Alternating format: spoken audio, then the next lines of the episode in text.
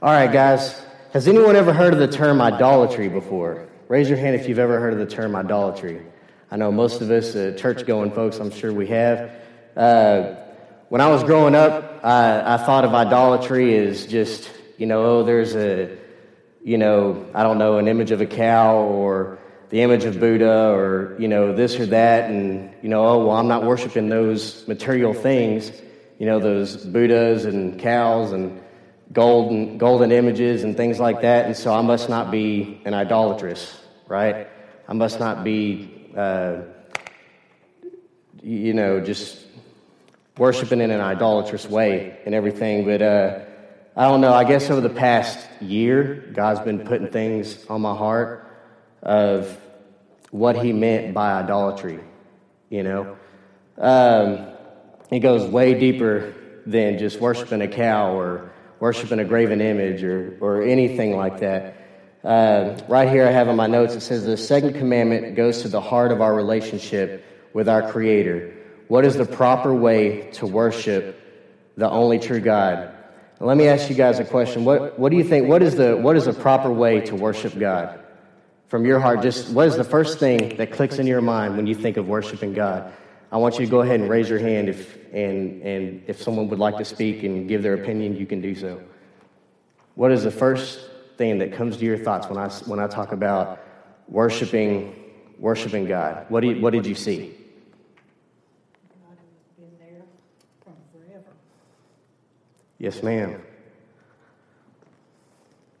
Awesome. Yes. All right. So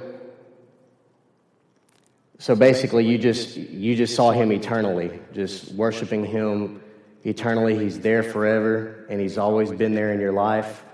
All that, and you just kept your eyes forever before him, just keeping your eyes on him instead of all the rest of this stuff in this world. You know, guys, this goes really deep. Y'all know if we have our eyes on any other thing in this world, the eyes of our heart, right? The eyes of our heart. If we have our eyes on any other thing in this world other than Jesus, that's idolatry. Y'all know that? Because what did Jesus do? One of the things that Jesus did was he, he had to settle something in eternity on our behalf, right? There was something wrong with humanity, okay? Uh, we were made in the image of God, we were made in his likeness, right? But we were not reflecting him. You know what I'm saying? Okay, so we, we were not reflecting God, and He had to do something in order to, to create us new, right? Because even our, our, our greatest efforts in worshiping Him were like filthy rags to Him, right?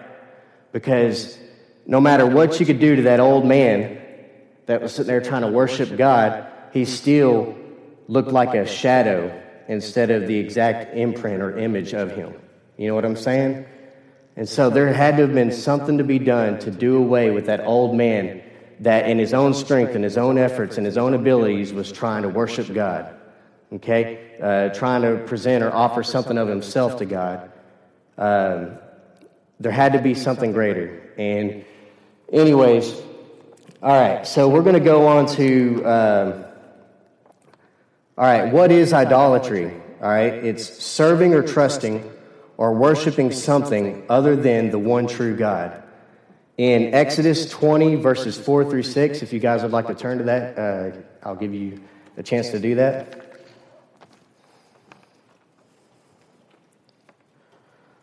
Okay. He says, You shall not make unto you any graven image or any likeness of anything that is in heaven above or that is in the earth beneath, or that is in the water under the earth. You shall not bow down yourself to them, nor serve them. For I, the Lord your God, am a jealous God, visiting the iniquity of the fathers upon the children unto the third and fourth generation of them that hate me, and showing mercy unto thousands of them that love me and keep my commandments. Now, you know, the first thing that I noticed whenever I was reading this was you know, of course, him giving instruction don't worship these vain idols, you know, these things that are just objects and all that. But the second thing that stood out to me was that God is a jealous God, right? But when we think of jealousy, we think of it in like a sinful way. You know, we, we think of it as like, oh, I'm jealous over what you have and possess and, and things like that. But God's jealousy, you remember there's a, there's a righteous kind of anger, right? And then there is a sinful kind of anger, right?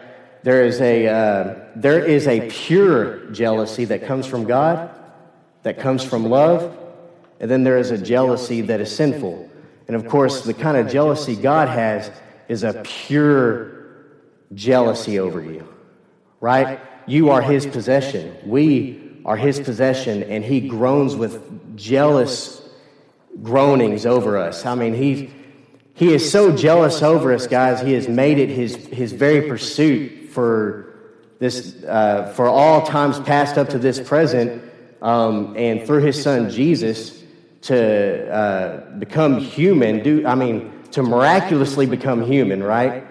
Talk about the jealousy of God that He would actually perform a miracle in order to display His glory and His love for us, right? That He would send His Son to become human um, and share in the same flesh as us, and then suffer a torturous death on our behalf just to display listen, look, guys, I love you, right? That's the whole time, that's what He's trying to demonstrate he is jealous over us. He has went to the most extreme. How many of y'all have died for another person? You're still here, right? God is so jealous over us that he has literally demonstrated his jealousy and his love for us by dying for us, right? But then, of course, he raises from the dead. He's the only one that can do that himself, right? So, you know, he was able to be raised from the dead, all that good stuff. But he's trying, this whole thing that he's doing is demonstrating, hey guys, look, I love you. I'm jealous over you as my possession, and I'm willing to do whatever, whatever, whatever it takes to, to, to, to gain you back as my possession. Right? So, could you imagine if that is God's perspective and He is that jealous over you? we as, as children of God, even, even us in the room, there, I don't know if there's, there might be some of you who have not given your life to Jesus, but there are others of you who have. But could you imagine, you know, being a child of God and you have God who loves you that much, but we don't, we're not showing him that honor. You know, we're not, he has that jealousy over us. And are, are we meeting him on the other side? You know, he was willing that it, cost his life. It, it was his whole, it possessed him to lay down his life for us. So, guys, I'm telling you what he requires is no more than this and no less than this than to lay down our life for him and to lay down our life for each other. Right? I mean, that's the bare minimum. The bare minimum is to lose our life for his sake. That's the bare minimum. And so, all right, so here we go. Uh, right here it says, God condemns idolatry because he is jealous for our worship. Uh, God doesn't want part of us, he wants all of us. So he gave everything so that he could have everything from us, right? Okay? Um, there's a scripture in Colossians 3, if y'all want to turn to that. All right, I'm going to read from the message just because I like the translation of this better. Um, it's, it's real simple to understand, all that good stuff. Uh, and it's basically talking about how Jesus is our life. Like literally, he is. Everybody do this. that right there. Guess, guess where that came from? You remember, you remember what Jesus said? You remember uh, what the Word of God says is that all things were made for, to, and through Jesus, right? So whenever I go like this, that comes from Jesus, right? So everything that I possess, my very life, everything that I am, my eternity, my future, me being raised from the dead belongs to Jesus, right? Everything, okay? So this is what Colossians 3 says. And I probably said that wrong. Colossians? All right. So if you're serious about living this new resurrection life with Christ, act like it. Pursue the things over which Christ is about. Don't shuffle along, eyes to the ground, absorbed with things right in front of you. Look up and be alert to what is going on around Jesus, around Christ. That's where the action is. See, see things from his perspective. Okay? Your old life is dead. Your new life, which is your real life, even though invisible to spectators, is with Christ in God. He is your life. When Christ, your real life, remember, shows up again on this earth, you'll show up too. The real you, the glorious you. Meanwhile, be content with obscurity like Christ. All right, before I read on, um, I just I want to point something out here. Y'all notice how he keeps saying Christ is your life, right? We're, you know, when I when I look at myself and I see all the things that I'm busy about in my life, right? All the things that I'm focused on, maybe pursuits, whatever it is, you know. Uh, for someone, their pursuit might be to save enough money to get that new bass boat, right? Uh, for others, hey man, it might be for uh, a lot of you guys in here, it's to get that college degree, right? And uh, for some of you guys, yeah, for all, yeah, I don't know. All right, so it, you know, it's to get that college degree. Um, and for some of you guys, that really possesses your heart. I mean, every day you wake up, that is what's on your mind. You know, is that that assignment, that test, that um, walking across that stage, you know, um, what you're going to do after you get this degree, you know, oh man, there's maybe there's success in this, right? And all that. And God says, man, all that's dung. It's all, it's all dung compared to me. That's, that's not what I want your focus on in your heart, right? Because all that, it's temporary, right? All that is temporary and fading. And there's, there's something that's eternal that God wants us to keep our eyes on. Uh, he says, right here, he says, and that means killing off everything connected with that way of death, that life of, of death, right? That old life. Sexual promiscuity, impurity, lust, doing whatever you feel like whenever you feel like it, and grabbing whatever attracts your fancy. That's a life shaped by things and feelings instead of by God. This is idolatry. It's because of this kind of thing that God is about to explode in anger. It wasn't long ago that you were doing all that stuff and not knowing any better. But you know better now. So make sure it's all gone for good bad temper, irritability, meanness, profanity, dirty talk. Guys, when I was reading through this in the message, I, I didn't realize uh, that this is what he meant whenever they like break it down in our language that a, shape, uh, a life shaped by things and feelings instead of God and, and doing whatever you feel like it whenever you, or doing whatever you feel like whenever you feel like it. You know, so could you imagine if you, if you see your life and your life is this deal of, you know, I do what I feel like doing all day.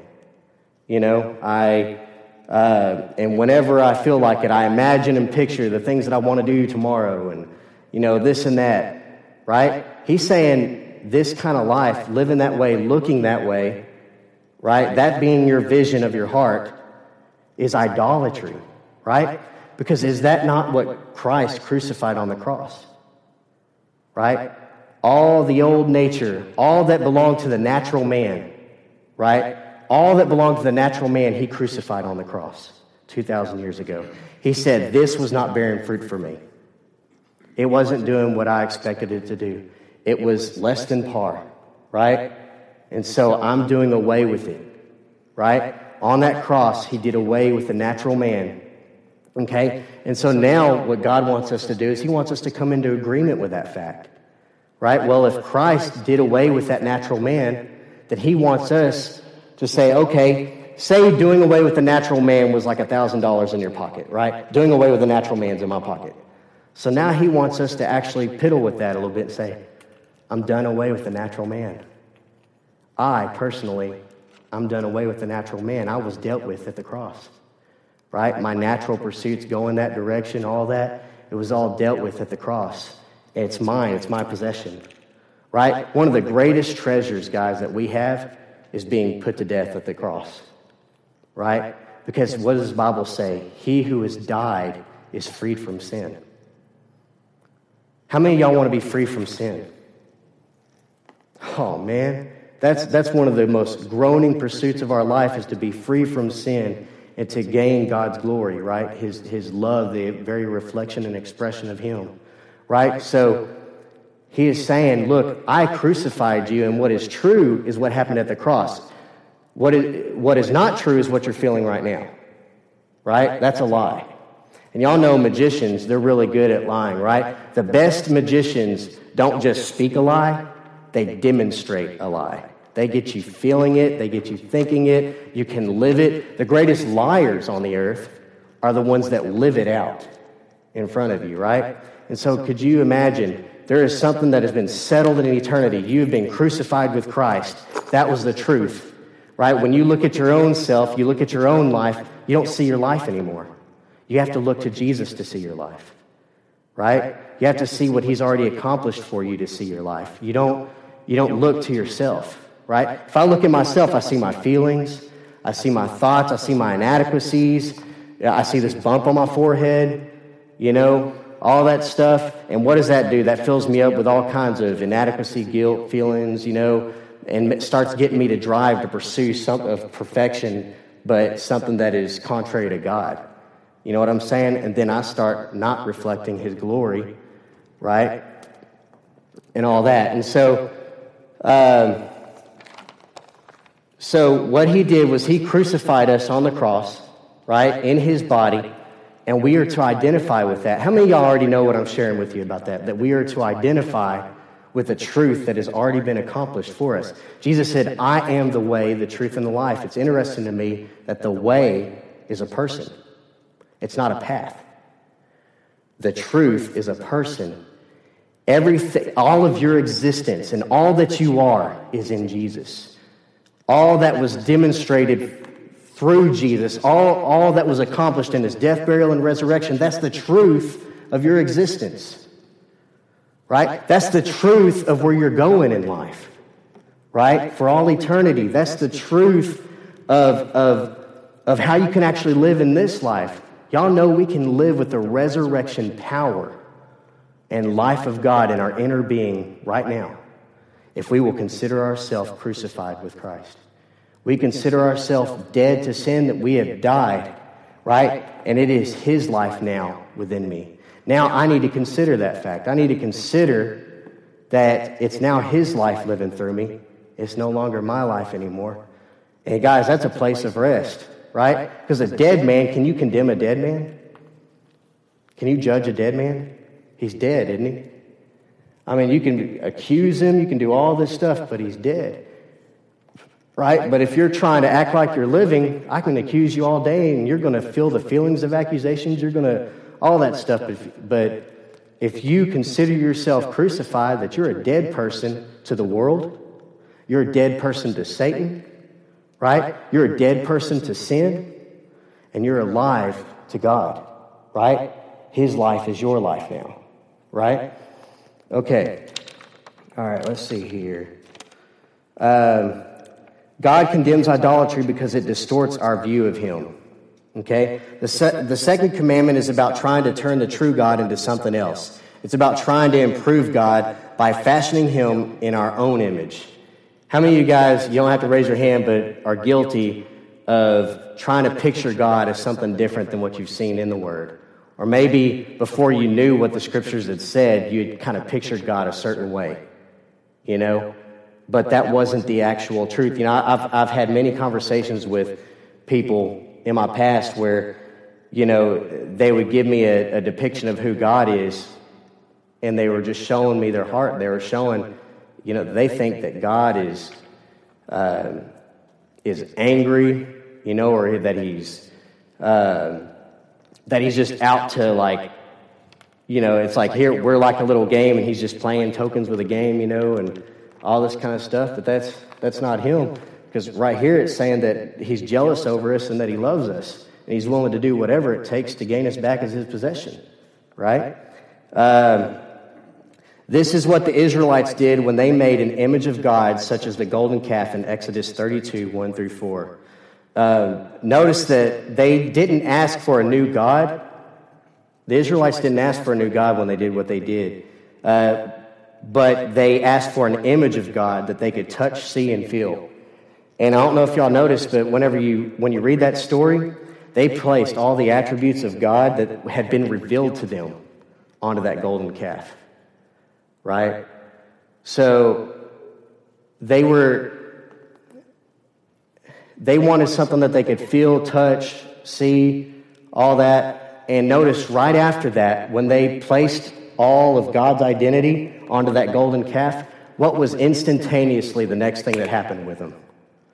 What happened? They, start, they started doing like sexual sins, all this stuff. They were, you know, they, they started becoming darkened automatically, right? Sin started just putting them in bondage automatically. As soon as their eyes got off of the truth of who God is, sin started just enveloping them, right? You ever notice that? So, one way, uh, well, I'll, I'll go into that in a second, but uh, let's see here. Anytime we try to define God in our own way, his blessing is not on it. Therefore, bondage will come seeping in because our view isn't in line with the truth. Okay? How many of you guys, and you don't have to raise your hand, you're still struggling with sin? I mean, you and what I mean is even just, I'm, I'm talking, there's like these few, there's these certain sins in your life that you just can't break free from. You know, and you're just like, what in the world? You know, I, I keep struggling with this same thing, and, and now it's almost becoming my life. You know, it's, it's ever before me, it's constantly in front of me, and all that. Well, guys, there's, there's a good chance that the way we see God, that there, our heart isn't lining up with the truth, because if our heart was lining up with the truth, we would be set free from the bondage of that sin. You know what I'm saying? And I'm not saying that to condemn you guys. I'm saying this from personal experience. I, have had I've had many different sins in my life that uh, were like huge bondage things. A lot of things that men struggle with, all that kind of stuff. And guys, I, I was reading this thing by Watchman Nee one day. You know, there's a guy named Watchman Nee. He died for the sake of the gospel in China, and all that. But and and that's what he brought up was the fact that you were dead to sin and you need to consider yourself as, as, as dead to sin, you know, that you're a dead man to it. It could poke you, it can do all that, but you're dead to it. You're a dead man, right? Uh, and your life is Christ now. Well, all of a sudden, when I considered myself dead and that God was my life, that His life was in me, y'all know what happened? The Holy Spirit rose within me and it overcame that sin. I'm shooting straight with you right? Whatever that thing that was tormenting me, the Holy Spirit rose up and overcame that sin for me. It's very interesting, okay? And I'm learning this as I go for the rest of my life that it's, it's not me trying to overcome the sin, it's Christ in me. You know, what does he say? Take heart, for I have overcome the world. Jesus says, Take heart because I have overcome the world, right? Jesus has overcome the world, so he can overcome sin in you, right? It's his spirit. It's His power. He says, put to death the deeds of the flesh. How? By the Spirit. He didn't say, put to death the deeds of the flesh by your soul, by your mind and your will, by your willpower. Put to death the deeds of the flesh. He didn't say that. By your emotions, put to death the deeds of the flesh. Get passionate about it.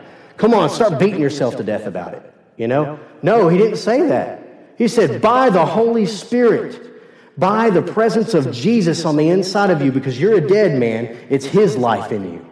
And your life is no longer defined by that by your own strength, it is his life. Now that's why you can rest. That's why it's a place of rest, right? A dead man is in a great rest. He's just chilling, right? God said, Come to me, all of you who are weary and heavy burdened. I will take my yoke upon you and I will give you rest for your soul. That's what he wants is he wants us to live in rest, right? Well, I'll tell you what, my greatest rest is for me to be dead and for Jesus to be doing the work through me. That's, that's the greatest rest. And I can sit there and be a spectator and watch Jesus perform all day long, every day. And that's what my eyes and my heart are being trained on, right? My heart is being trained on the truth that I was crucified with Christ, that it's no longer me living anymore, but it's Christ living within me and through me.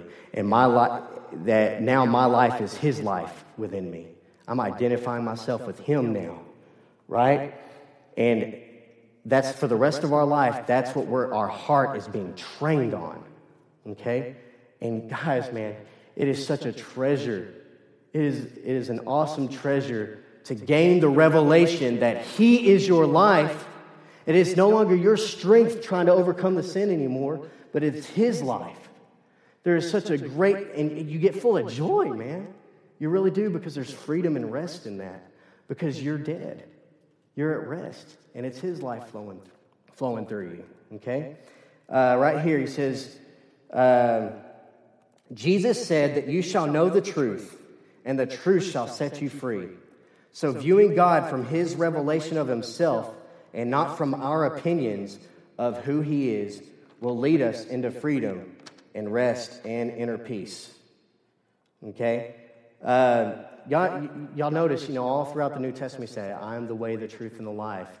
You know, no one can come to the Father except through me, you know. And uh, we, we look at, uh, let's see here, just that Jesus, and this is what I, what I want to help you guys.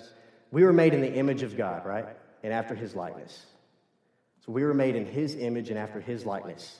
So we were made to reveal and reflect everything that he is without being he himself, right? Isn't that what a mirror does?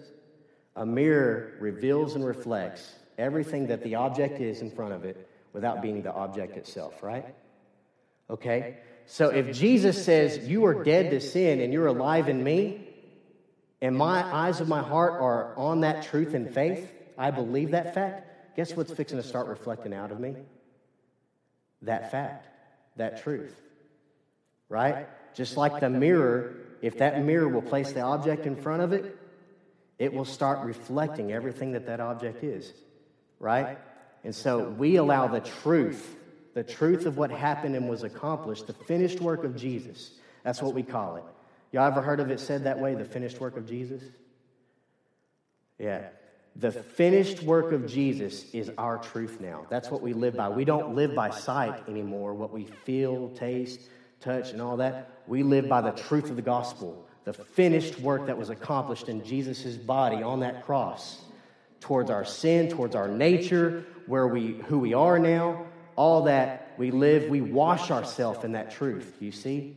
We keep, we keep gazing upon the glory of Jesus. We keep looking upon him and as we are gazing upon his glory of the truth of the gospel, as we keep, we, our hearts are trained to look at him, we are being transformed into his very image.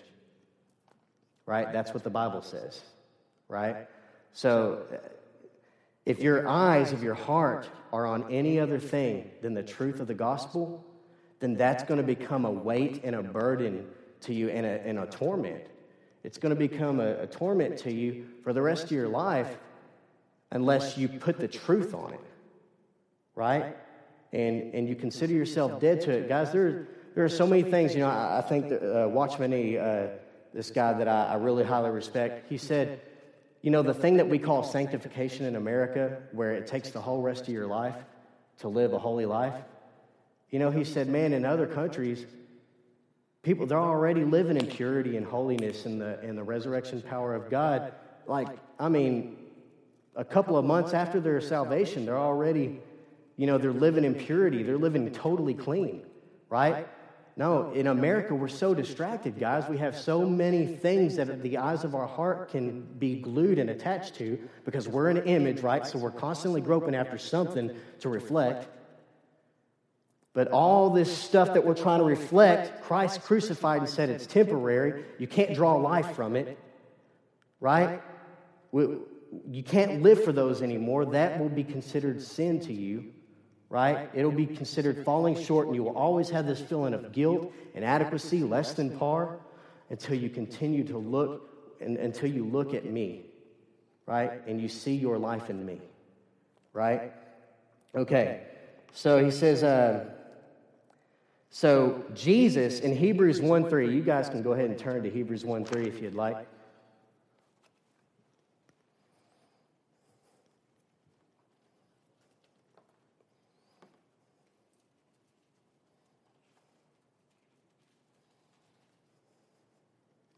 All right. Jesus, this is what Hebrews 1 3 says. He is the sole expression of the glory of God, the light being the outraying or radiance of the divine. And he is the perfect imprint and very image of God's nature, right? Upholding and maintaining and guiding and propelling the universe by his mighty word of power, right? So, by his truth, by his mighty word, his spoken word, he's upholding everything, right? His glory is demonstrated in his word, by his word, okay? When he had, by offering himself, accomplished our cleansing. When was it done? 2,000 years ago. Accomplished our cleansing of sins and riddance of guilt 2,000 years ago he, when he offered, and he did that. Okay? Uh, the truth is, he accomplished our cleansing of sins and riddance of guilt. He sat down at the right hand of the divine majesty on high, taking a place and rank by which he himself became as much superior to angels as the glorious name and title which he has inherited is different from, different from and more excellent than theirs. For which of the angels did God ever say, You are my son, today I have begotten you, established you in an official sonship relation with kingly dignity, and again I will be to him a father, and he will be to me a son. All right. Um, so, as you can see, the only image that is agreeable to God for our worship is the person of Jesus Christ. Would y'all agree with me on that? Remember, he is the exact imprint, the perfect, complete image of the Father, of God Himself, right?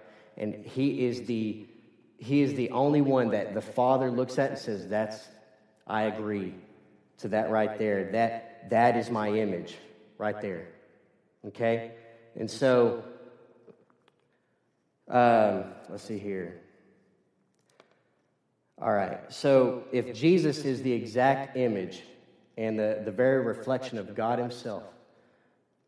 What God is saying is we can look upon Him, we can gaze upon Him as our image, as our object, as our icon, right? And by gazing upon Him, this is a pure worship, right? This is, a, this is clean. You can do this, humanity. You, I'm allowing you to do this. You can gaze upon Jesus. You can gaze upon the truth of the gospel as your adoration and as your worship and as you're doing this, you're going to be transformed into my image. That's what I'm after is revealing my glory through my son and then through my people, right? Okay, so 2 Peter 1 3.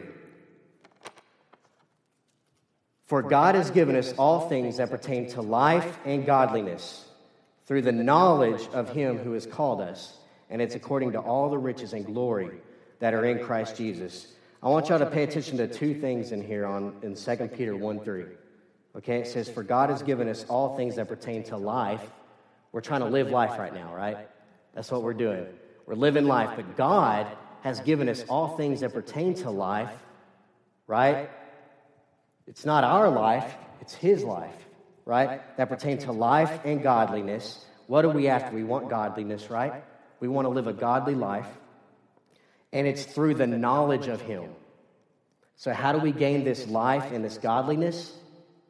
Through the knowledge of Jesus, through knowing Jesus. Do y'all see that? Through the knowledge of the gospel, through the knowledge of the truth, we have been given life, inner life. Well, we can actually go, I feel like I have life in me right now, and not death, and not guilt and sin right? Hey, if I've got guilt and fear and sin and death rolling in me, is that not death rolling in me? Right? And we call that our life. But is that really our life? No. Our life is found, and we will literally even feel life flow through us, right? When we gaze upon Jesus and acknowledge the very truth of our existence in Jesus, right? And, I, and we identify ourselves with Him, okay? Uh, all right. In John chapter 4, verses 23 through 24, he says this A time will come, however, indeed it is already here, when the true, genuine worshipers will worship the Father in spirit and in truth. Another translation, when it says truth, it says in spirit and in reality. They will worship God, right? There will come a time. And he says, uh, For the Father is seeking just such people as these, as his worshipers. God is a spirit, a spiritual being, and those who worship him must worship him in spirit and in truth, right? So, y'all know I don't have to sit there and go, oh, praise God, worship you, you know, and all that to be worshiping him. Y'all know all I have to do is acknowledge the very truth on a perpetual basis in my heart. And that's me worshiping him. Because he said, There will come a day where they will worship me in spirit and in truth. So when my eyes are gazing upon the truth, that's me worshiping God. Do you see that?